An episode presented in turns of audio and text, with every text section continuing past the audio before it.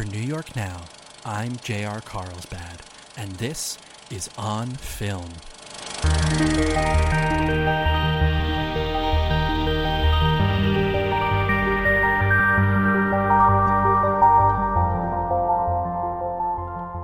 Welcome, everyone, to another episode of On Film. I am, of course, J.R. Carlsbad, and I have been with New York now for the last 37 years, waking up every day and choosing once again to love film. I received some letters, folks. I received some letters after the last episode that I released to the public. Of course, I record a new episode every day, but I only release one a week.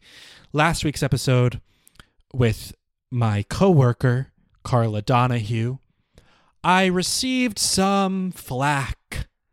In fact, if you can believe it, I received flack. I got hate mail saying that uh, the way I spoke to Carla was unacceptable. And folks, I'm just going to say it. If you think the way I spoke to Carla was unacceptable, then I think the way you listen to the podcast is unacceptable. I think your understanding of how society works is unacceptable. How about that? How about I try to cancel you? You're going to try to cancel me for for speaking the truth, for speaking my mind to my coworker? You think you think HR is going to step in on this? Absolutely not. But I'm going to consider your ass canceled. How about that? How do you like it when you get canceled? I'm going to start a a hashtag. Hashtag Jennifer is over party. If your name is Jennifer and you're listening to this, you just shit your pants. I guarantee it. I'm certain of this. And if you didn't, oh boy, you've got you've got a strong stomach. You got nerves of steel and I commend you. And to you and only you, Jennifer, I apologize. But to Carla, to Carla I will never apologize. And Carla doesn't want my apologies. Carla respects me unlike those of you who wrote me hate mail. You wrote me hate mail.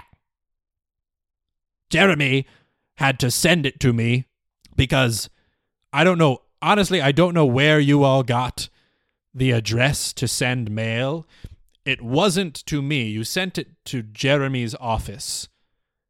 Who, again, Jeremy does not live in New York. He does not work out of the New York Now offices. You all could have sent the mail to the New York Now offices, but you sent it to Jeremy's office, which is in his house. I should have just said you sent it to his house. And then Jeremy had to send it to me. He had to forward the mail to me. He said, I'm not J.R. Carlsbad. This is for my boss, J.R. Carlsbad. And so he sent it to me. And then I had to open the mail humiliatingly. I opened it live on another episode that I was not planning on releasing.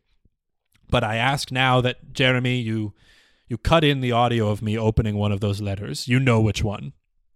Oh, wow, fan mail. I love some fan mail. Thank you, Jeremy, for sending me this. I'm so excited. I haven't gotten fan mail in probably 14 ye- oh, Jeremy, edit that out. Edit that out. I haven't gotten fan mail in probably like 14 years. Ever since the last time I got fan mail, and it was just straight up anthrax. So I'm a little wary about opening this, I'm not going to lie, but I will do it because I am a newsman. Not really news. I talk about films, but you know, I work for a news organization in the entertainment section of their podcast division. Really high up on the ladder, on the food chain. This podcast brings in tens of listeners every week. And New York Now, oh, they're watching. They're watching those numbers. They are watching those numbers stay where they are and occasionally go down and not really go up. If they go up, they kind of just go back to where they were. And that's fine, folks. Honestly, I don't even want this podcast to be popular. I don't. Jeremy, edit this part out, but I'm practicing some reverse psychology. I think if I if I tell the listeners that I don't want this show to be popular, then they will want it to become popular. So check edit that out, but I'm going to get back into it. oh god it would be so awful if people if people told their friends about this podcast and if they if they shared it on SoShmeed and if they if they texted it to their to their lovers both public and secret lovers you know what i'm talking about the affairs the affairs you know you know about the affairs i know about them send Send the podcast to the person you're having an affair with right now. I mean, don't do it. Fuck. I fucked up the reverse psychology. Jeremy, edit that out. Oh boy. I, um. Oh, right, the letter. Fuck. Shit. Jeremy. Jeremy, why don't you keep me on track? For once, if. I know you're not here, but I see you on. I always have you on a little Zoom and your microphone is muted just once, you could unmute your microphone and say, "Hey JR, how about how about you how about how about you get back on track, buddy boy, daddy o, captain, commander in chief? How about you get back on track? You could do that, Jeremy, but you don't. You choose not to. I'm starting to think this isn't even a Zoom call and I'm just looking at a picture of a Zoom call because you've you've never once come off of mute, and it's really starting to really starting to grind my gears, really starting to to to fuck with me. Okay, the letter. Sorry. Edit all of this out, Jeremy. Truly cut everything I've said in the last five minutes. Just delete it. I don't want the world to hear it. Okay, I'm. Just give me one second as I get out my letter opener. And now I will open the letter.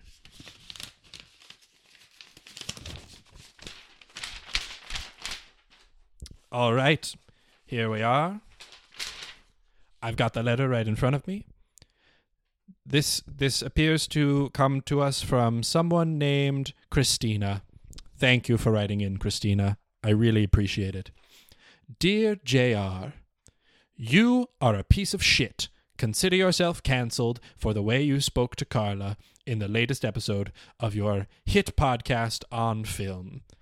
I used to respect you, but now, after hearing the way you speak to women, I think you are trash. A trash man who collects the trash. That's what you should do instead of instead of instead of doing a podcast. I'm not having trouble. It said instead of three times, folks. Okay, back into it. Instead of the podcast, you should be a trash boy who picks up the trash and then eats the trash because you love the trash. I think that would be a better use of your time than continuing this podcast, this disgusting podcast where all you do is speak down to women. Okay, Christina, First off, thank you again for the mail, but come on, that was one time. I swear, if I ever have another woman on the show, and I intend to, I'm gonna be so respectful, it's gonna blow your butt off. I'm telling you right now. You you'd better believe it. I know you don't believe me, but you should. You should believe me. Okay? Okay. Well, folks, there you have it. I hope you enjoyed that clip from a an episode that you will never hear. That's all you're getting is just that little clip. Christina, wherever you are because you're a coward and didn't include a return address, I hope ooh ooh I hope your spaghetti is cold. I hope the next time you order spaghetti it comes to you cold. And then when you say to the waiter, "Ooh, excuse me, my spaghetti is cold." They say, "Fuck you." I couldn't think of a better insult. I'm not an improviser. I'm a film critic. And that brings me to today's topic a film. And you may be thinking to yourself, JR, you've covered so many films on this podcast. How could there possibly be any left? Folks, let me tell you, the rate at which I record episodes is not enough to even keep up with the rate at which films are released. I will never run out of films to cover on this podcast. So help me God. God, are you listening? Are you a fan of the pod? I hope you are. So help me, please. I I could really use the assist. Okay. That's I've gone off track again. Fuck, Jeremy, edit all of this out. The film we are talking about today is, of course, an important film. A film that had a profound impact on my life. You get it. This part's old hat. This is true about every every fucking film we cover on here. It's important, it's profound, it had an impact on my life. We get it. But I will keep saying it. The film we're talking about today is of course the 2013 classic Big Spoon Little Spoon. How about a fork, ma'am? A real mouthful of a title this one. I'll, let's just say that right off the bat. Big Spoon Little Spoon. How about a fork, ma'am? Was, I believe, the only film directed by Frank Frink. Frank Frink, of course, was 11 years old when he directed this film, and he has not been heard of heard from since. Frank Frink decided he wanted to make a film about the things he's been hearing in his school. And you know the children these days, they they say such inappropriate things. They're talking about big spoons and little spoons. And Frank thought it, you know, it's really it's a biopic about Frank's life, Frank Frink, and his discovery of the meaning of the terms big spoon and little spoon. Because you know he of course thought, you know, there's the big spoon in the in the silverware drawer. That's the one you use for like eating bigger things, and then the little spoon that you use for eating littler things. I don't dictate what you do with your spoons. You know what I'm talking about. You got like two sizes of spoons the big one and the little one. Okay? I can't explain spoons to you. You have to just you have to just figure that out on your own. But Frank he st- he started asking questions. He said he said mama, papa. I'm talking about the the film now, not Frank, actual Frank. I'm talking about the character from the film. That Frank also he played himself. Frank Frink says to his parents, Mama, Papa, what is, what is all this talk about big spoons and little spoons? I mean, we have our big spoons here and we have our little spoons, but I don't get what all the hubbub is about. And and his parents sit him down and and they have the talk. They have the talk with Frank. And it really messes him up big time. Like we're talking we're talking nearly at the levels of like of like the character Moritz Stiefel from Spring Awakening. Not the musical, I haven't seen it. The play that was adapted into a film that I've seen. I've never seen live theater. Get over it. I saw, of course, I saw the documentary about the Broadway musical Spring Awakening. So I've seen a little, I've seen bits and pieces. I'm aware of Moritz and how sad he is because everyone's horny, but he's He's not. He's just not yet, at least. Maybe not ever. I don't know. But Frank Frink, he doesn't go quite to the levels that Moritz Stiefel goes to. We don't need to get into it. We really, we, we really don't need to get into the the plot of Spring Awakening. It's so fucking sad. Anyway, Frank Frink, it really messes him up this whole thing, and he goes on a he goes on an absolute tear. He he goes running around the city, wondering, "Big spoon, little spoon, how could this possibly be? How did I not know about this? Why why wasn't anyone telling me? Did they were they trying to keep this from me? I don't understand."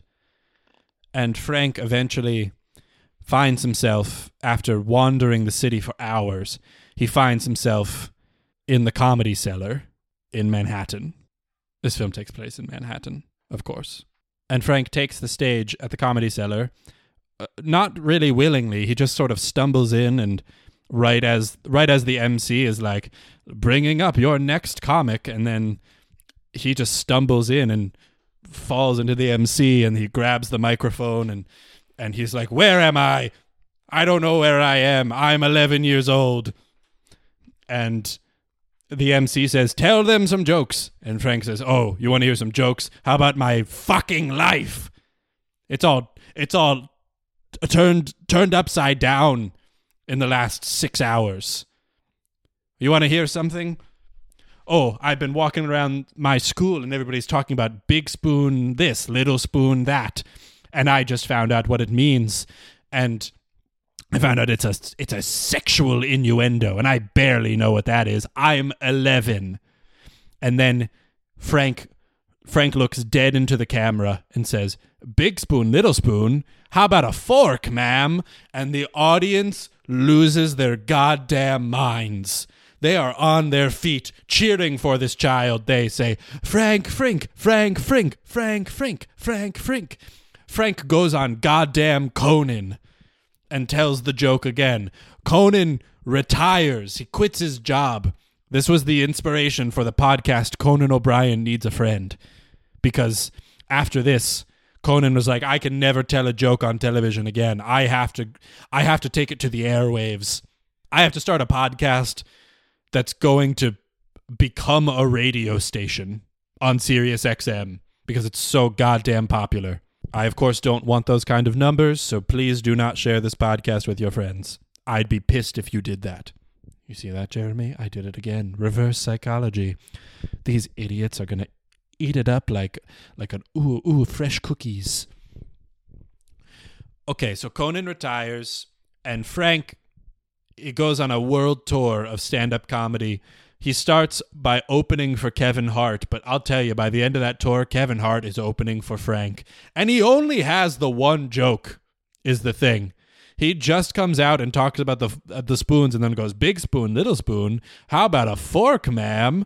Over the course of his world tour, 417 people lose their lives by laughing too hard at Frank's joke.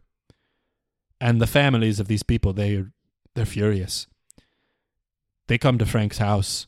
They not they break down the doors and they say, "Where's Frank? Where is the child? We need to speak with the boy." And Frank boldly comes down the stairs in this brand new mansion he lives in from all from all the money he made. Of course, with his parents. He takes care of his parents. He knows where he came from. And he says, Folks, I'm ready to accept my fate.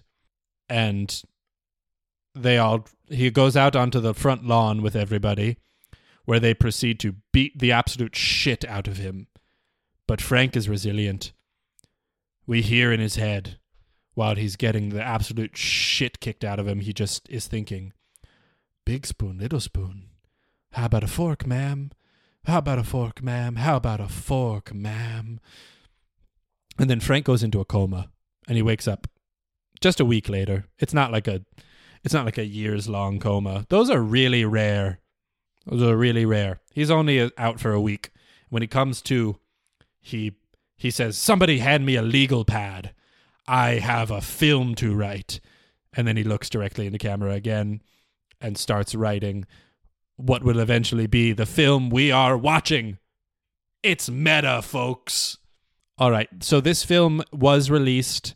Uh, it was a it was a direct to video release, not even on any streaming platforms. Direct to VHS in 2013. That's pretty wild stuff. I did reach out to Frank Frink for an interview. I thought maybe I could get him on the show, uh, but he has not returned my calls. He would be about 22 now, I believe. And he I've heard he's doing really well for himself. He he left the film industry and decided to go live a normal life. He is now a professional swimmer. But every now and then in press conferences after he wins another big race, they say, "Frank, will you tell the joke?" And he goes, "No, no. That that's behind me. That part of my life is behind me. I'm no longer a comedian, I'm a swimmer. I used to I used to make waves with audiences across the world, but now I make waves in the pool by splashing around. And I think that's very profound, folks. And I think those are the words I would like to leave you on today. Shorter ep today. Sorry about it. Maybe it's longer. I actually don't know. I'm not I'm not aware of how long I've been speaking, but um folks, please if you've if you've enjoyed the show, I'm told look look. Jeremy has advised me that I need to encourage people to share this podcast with their friends if they like it. Ugh. So I'm not going to do that. I'm going to do the opposite. I'm going to tell you don't share this podcast with your friends and with your family, with your loved ones. Don't rate it five stars on Apple Podcasts or Spotify. Don't you dare leave a review. Don't do it. Absolutely do not do that. Okay? See, what I'm doing here is reverse psychology.